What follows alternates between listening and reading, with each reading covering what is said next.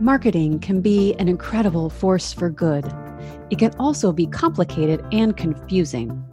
I'm your host, Erica Mills Barnhart, and my goal with this podcast is to bring clarity to the marketing chaos for you. You'll learn inspiring yet practical ways to think about marketing differently so you can do marketing differently and get better results with less stress and more joy for you and your team. Motivation is for the mind, and inspiration is for the heart. Marketing for good takes both. Welcome to a whole new way of thinking and doing marketing. Welcome to Marketing for Good. I enjoy every single one of the interviews that I get to do on this podcast and the the conversations I get to have. I feel like they're all such a gift and I learn something and I get to see the world differently. This particular conversation really gave me chills in, in a good way. And you'll hear why in the first couple minutes when Scott Jackson, my guest, CEO of Global Impact, talks about his childhood. And then he shares how that relates to the present day for him and really how he navigates the world. And I had the pleasure of working with Scott and boy he he walks the talk i can tell you that you know, he ends up talking, yes, about leadership, about faith, about a cappella singing, about meeting and working with Bono, which I do find kind of exciting. So he's just he's such an interesting wonderful human being i'm so grateful that he was willing to come on the show and let us learn from him and hear from him I'm pretty sure that your heart and your mind will be touched by this episode, and I would love to hear about that. So, if you'd like to continue the conversation, as always, come on over to the Marketing for Good Facebook group and we can continue it there. And with that, I'd like to introduce you to Scott Jackson.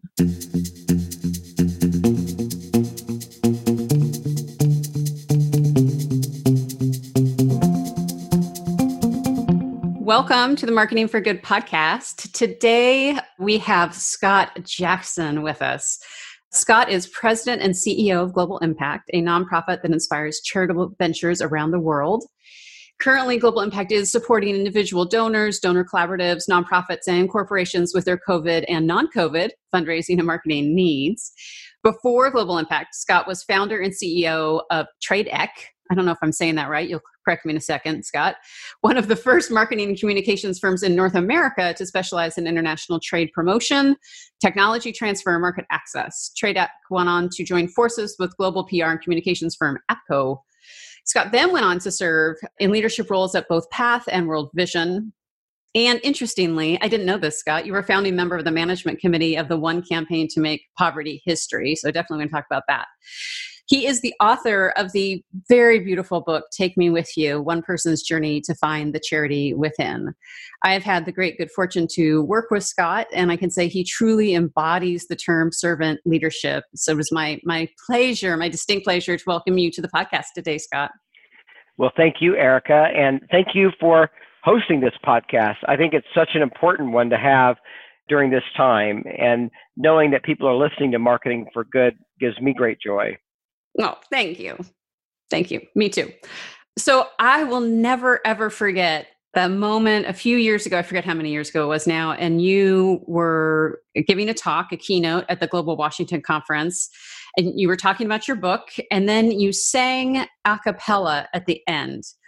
And I can't remember the song, but I totally remember the feeling in the room, and everyone was just captivated. And do you remember which song it was? Uh, yes, it's called "I Wonder," and it's a uh, a song that my stepfather, Black Baptist minister, used to sing a lot. I wonder, do you love the Lord as I do? Mm, mm, it was it was just amazing. I remember, like, I think my mouth was actually like open as I was because who ends a keynote with an a cappella song? It was so beautiful. I feel like so many are on a journey to find the charity within in general and that that can be hard work and especially now people are really you know they're they're reflecting and trying to figure it out will you share a bit about your journey well thank you erica the book title take me with you comes from the fact that my mother uh, was an abused spouse And every day when she t- would try to escape that situation, I would say, as a young child, take me with you. Hmm. And she finally did, and we escaped that situation. And then she married a Black Baptist minister in 1968, the same year that MLK Jr. Uh, was assassinated. And all heck broke loose. And we were losing a custody battle. And so we escaped to Vancouver, British Columbia, and made our way ultimately, because we didn't have work permits, down to Sequim, Washington. So, hence uh, how I grew up in the Pacific Northwest. And we then uh, were found through the school system, and my mother was held for kidnapping, contempt of court, and I was taken back by armed escort to Kansas, which is where we were from. And I escaped again with a Bible with phone numbers in it and a green knit hat with $20 bills sewn inside and made my way back across the country to the state of Washington, where my mom and Jefferson, my stepfather, had taken the case to the Supreme Court and had overturned it. But unless I was in that state, they wouldn't be able to have the appeals trial. So when I showed up in the state of Washington, we were able to have the trial, and I was able to live with my mom and Jefferson. We were too poor for him to adopt me formally, so Jefferson and I just went to the courthouse and changed my name for $25. But for me, that journey and the role that Jefferson and Sydney and the community of Sequim played, education, my teachers, college, all of that helped me understand, particularly later on in life, that there were kids all over the world like me that, regardless of their circumstances, were having to make a choice to be positive in the world or to deal with the anger uh, and the circumstances they were given. And so, really, the charity within is really about how do all of us take our story, whether it's a positive or a negative story, and how do we make sure that we choose the positive? And I think uh, it's often the other people in our lives that help us make that choice. So it's about, you know, not only making the choice, but realizing that each of us are someone else's other and someone else's um, uh, chance to reach their potential. Every time I hear your story, I, I get chills.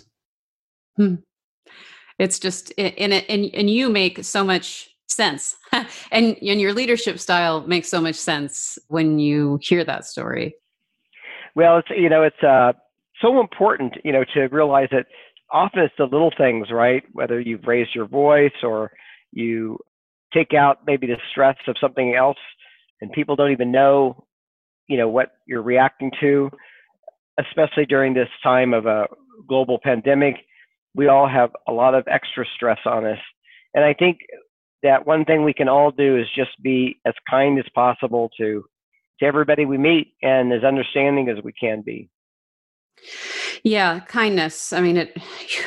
I try to go back. I mean, I'm thinking right now, actually, not of marketing so much, but of my kids and homeschooling, and you know, just trying to trying to go back to kindness. It's hard. It's hard. I'm yeah. not always my best self. but one of the great things about this is, I think myself included, a lot of us have really established that being a, I mean, deep respect for all the teachers out there. I was not. I was not called to teach middle school. I can tell you that for darn sure. One of my my son is middle schooler. So, uh, and that, again, this isn't surprising given your story, but you are one of the most authentic people I know. And that comes through in your leadership style. Did that come naturally, or did you have to kind of find your way there? Well, um, Jefferson was a great role model because no matter what people threw at him, any sort of prejudice or anything he had to deal with, he always he always came back and tried to deal with it positively.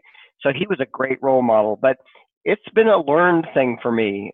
You know, early on in my career, I think I probably carried my feelings more on my shoulder. And even now, you know, if you're an intense person, you, you can't always hide it. But I think that the notion that, you know, sometimes they say a whisper is a roar.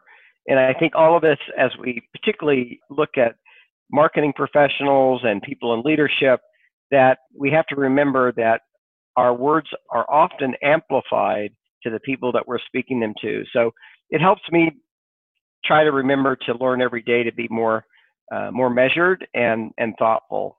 But it's a learning. I think it's a learning process. I think you every day you have to say, how do I make sure that I'm not a barrier to somebody else? Do you have a specific practice for that? You know, asking asking questions. So, you know, often, especially in kind of, I think, you know, urgent decision making and important marketing decisions that people make, is that we want to move forward it to action as quickly as possible. But I think instead of kind of saying, here's what needs to be done, if you can say, here's what I'm thinking, what do you think? You know, so the more you can ask questions rather than just jump to the action or assume what, what the answer is, that helps me. But I also think it's just, you know, wanting to genuinely care for people. And I think, I think besides asking questions, the thing that really uh, helps me is that somewhere along the line, and often the role that Global Impact plays, that I play, is a behind the scenes role. And somewhere along the line, I became so empowered by seeing other people succeed. So if that's kind of where you get your motivation, then every day you want to try to make sure that you're you're helping the other people that are that are around you. That helps me. So it's not really very selfish at all. It's about okay, how do I really help this person? Because if I help them, I'm going to really I'm going to be empowered by that. And that's true servant leadership. Well, thank you. Yeah. Yeah. So you have a long, long history in marketing, both in house with nonprofits, Path, World Vision, and also you have agency experience, which is, you know, gives you multiple perspectives. I'm curious if working on the agency side first sort of influenced how you approach marketing and branding as a leader. Absolutely. I mean, I think, first of all, uh, getting a chance to work on the agency side, our small agency was focused on marketing in developing countries. And then as part of APCO, uh, certainly it was a worldwide agency approach. And APCO is known for their public affairs campaigns and marketing, you know, as opposed to always consumer marketing. But I think I think what I learned in the agency world is the power of story and the power of sharing the narrative. So that bringing that to the nonprofit sector, and you're such a great professional at this about how you do that and the words that you choose. But I think the power of our stories and then using those stories for the change in the world. I first got glimpses of the power of the story in the agency world and seeing how that can be used for change in the world I've been able to to experience in the nonprofit sector. Yeah, that makes. Um, thank you for the kind words, by the way, and that makes that makes sense. I, I'm always intrigued when you know somebody comes from agency or working on their their own, and then comes into the, the this different context, and the the power of narrative and the power of story feels even more important now than before. I, I want to actually go back just for a second to, to the idea of authenticity because I feel like what I'm seeing, and I'm curious if you're seeing this because you work with so many nonprofits, is these like dueling forces where, I mean, nonprofits are really, really struggling, obviously, under COVID and so there's a part of them that is just scrambling to you know try to sort of stem the tide um, or the inevitable as it's feeling but also this this sense of and the ones that i think are are, are successful right now are just coming back to like what is the essence of who we are? And how can we go back to the basics go back to what is authentic to us as an organization and shine a bright light on that? Um, and I'm wondering if you're if you're seeing the nonprofits that you work with and serve that Global Impact is also kind of struggling in this way. Yeah, the, the notion of authenticity is a really um, important one, and I haven't thought of it in those terms, but I think that the nonprofits I, I see that are kind of making sense of this right now are taking a COVID lens, if you will. So they're not they're not ignoring that we're in a global pandemic. Those that are ignoring, I think, are going to have a really hard time. But those that are saying, how does this COVID crisis affect my organization? And the COVID lens, I think, is the most successful is when they start authentically with their own staff and their own operations. How are they taking care of their own staff and families and doing their best with that? Whether they're keeping them on staff or whether there's furloughs, you know, what is the role that they're playing with their own kind of immediate organizational family? And the second then element to that lens is kind of how does it affect their mission? Some are on the front lines, others are not. And how are they making sure that they're pivoting their programs to be relevant during this crisis? And then thirdly is how will it affect their long-term programs and missions? And I think that that nonprofits that take that kind of three-part lens are really authentic because they really are having to look at it first from their own personal lives to their organization and then to their mission. I love that. The, the COVID lens. I get. I spend so much time referring to the COVID cloud yeah. uh, that I, I, say. You know, I like think of it as a lens. It feels so much more positive. It's so very you, Scott. One of the things we talk a lot about on this podcast is the idea that successful external engagement, which is where so often when we hear marketing, we think of all the external shininess, but that the success of that is really predicated on just solid internal alignment. And so, how I'm curious, how do you keep your team aligned? We've really uh, gone to going deeper as a community in our communications. So it's interesting because I've learned more about our individual staff members in the last seven to eight weeks than probably I've learned in several years.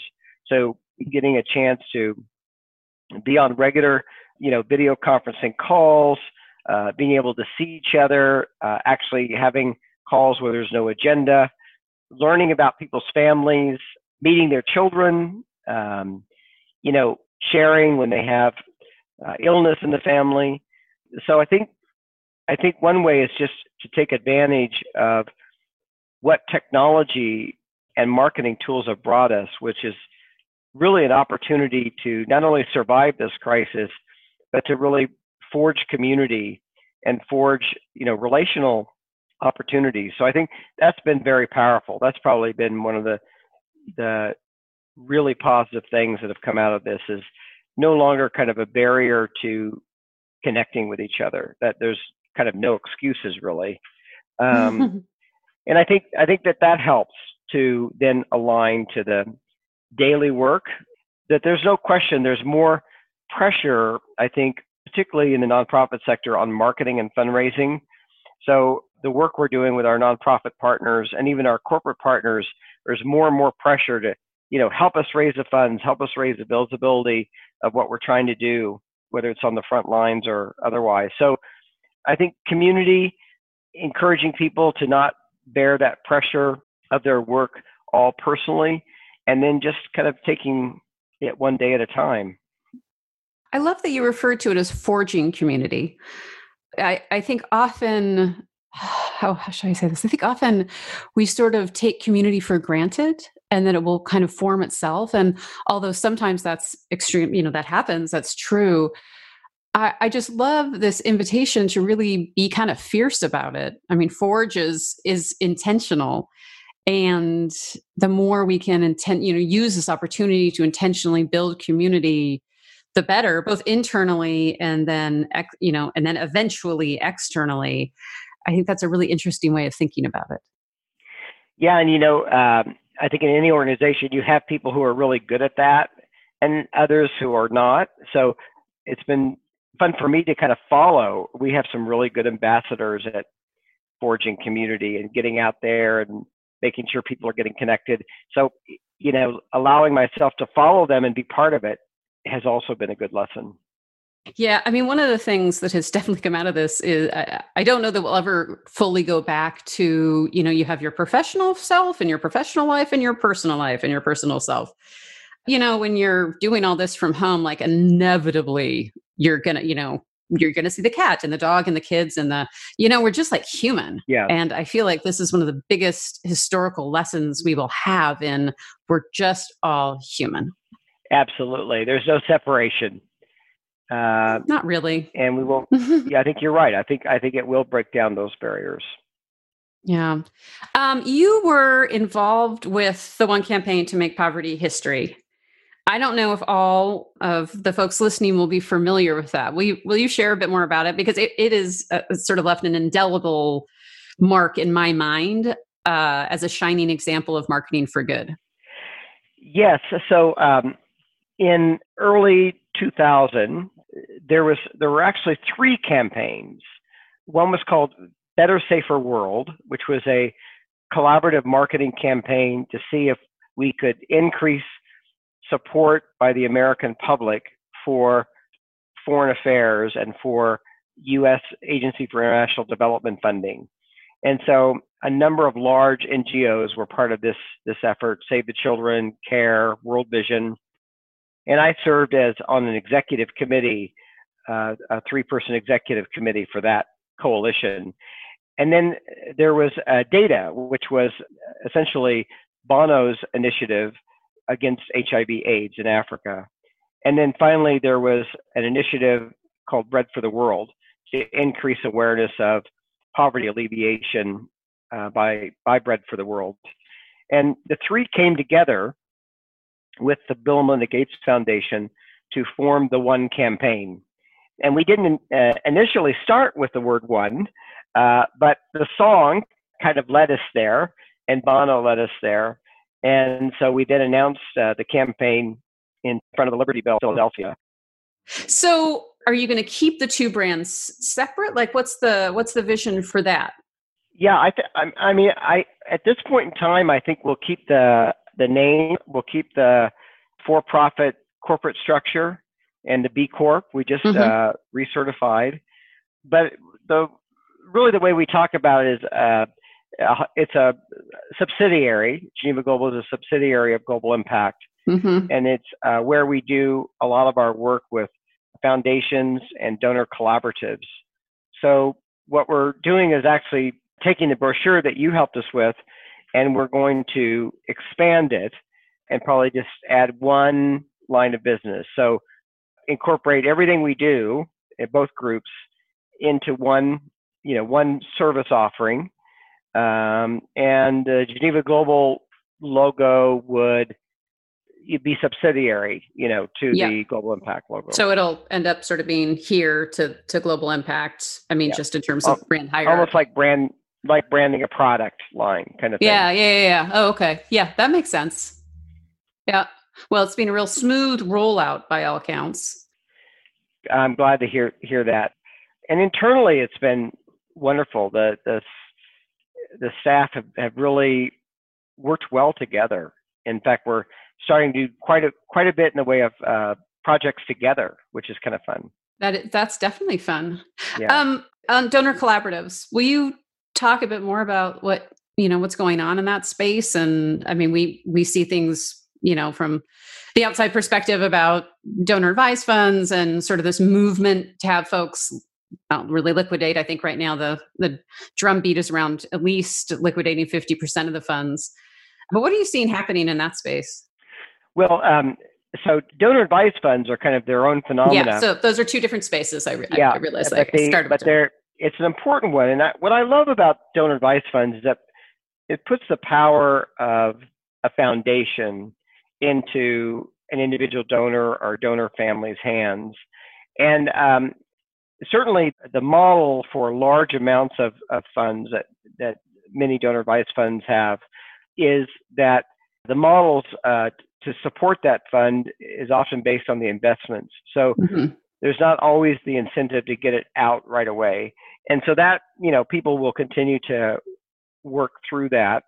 Right now, of course, if people gave half their donor advised fund out, they would probably lose you know 20 to 30 percent of the value of the fund. So it's not an easy decision, yeah. right, to make.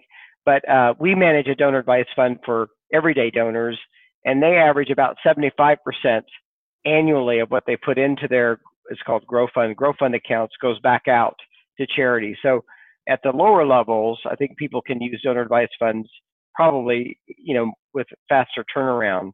But I do like the power of the foundation because it, it helps people think about their philanthropy more strategically. I think, um, you know, so that that's an inter- it's an interesting movement, the donor advised fund. It really movement. is. Yeah, and I hope that it will continue to be to evolve over time to look a bit more like Grow Fund and a bit less like some of the others because you know uh, you exactly. know it's tricky yeah. it's just it's it's tricky and it's not to say anything negative about folks who have massive donor advised funds but they're they're just the way they're currently structured there does seem to be sort of perverse incentive to not have it go into the communities yet you've already gotten the charitable tax deduction so really it should be going into the communities. So i just yeah. think that'll be a really interesting and important space to to watch. Yeah. Yeah and what about the donor collaboratives?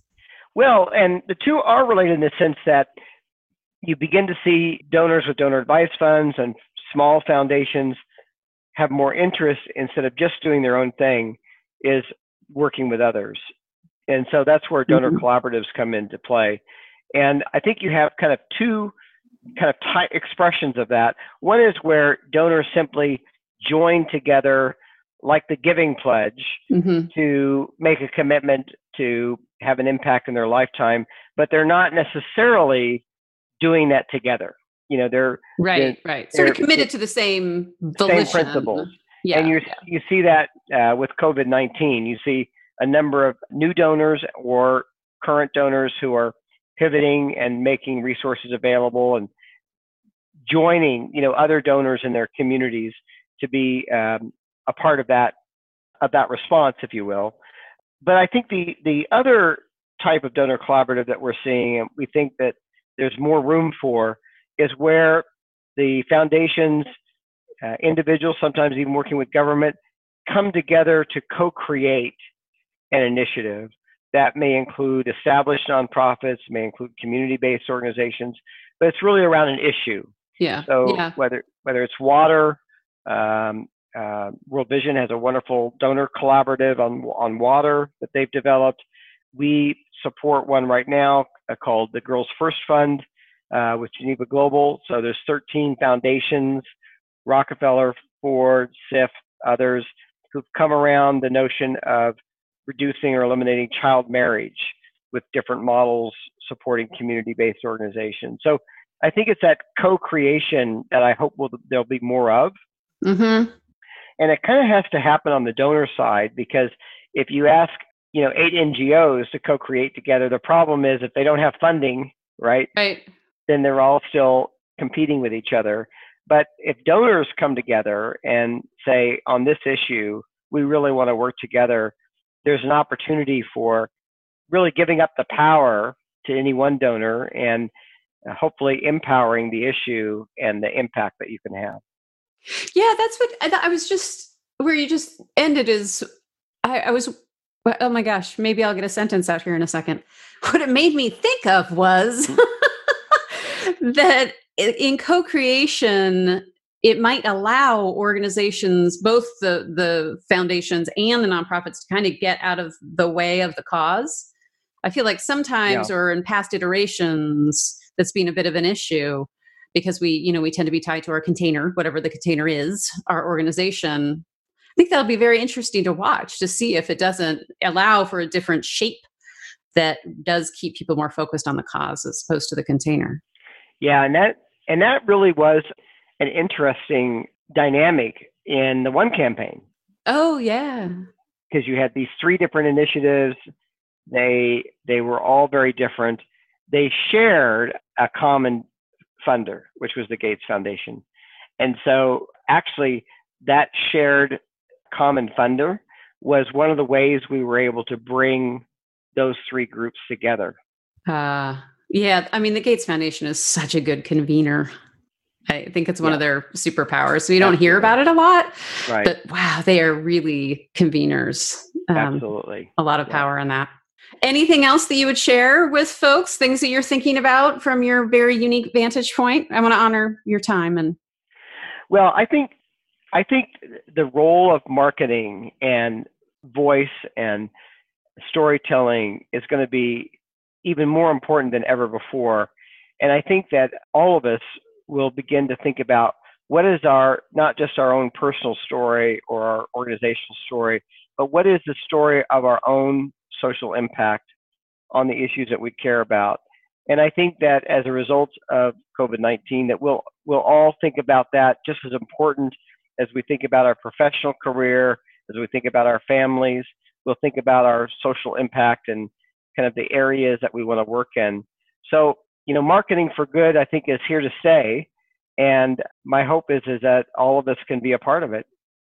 We share that hope, Scott. We have a shared hope. Thank you for making time for this during the the COVID craziness. I really, really appreciate it. It's wonderful to see you.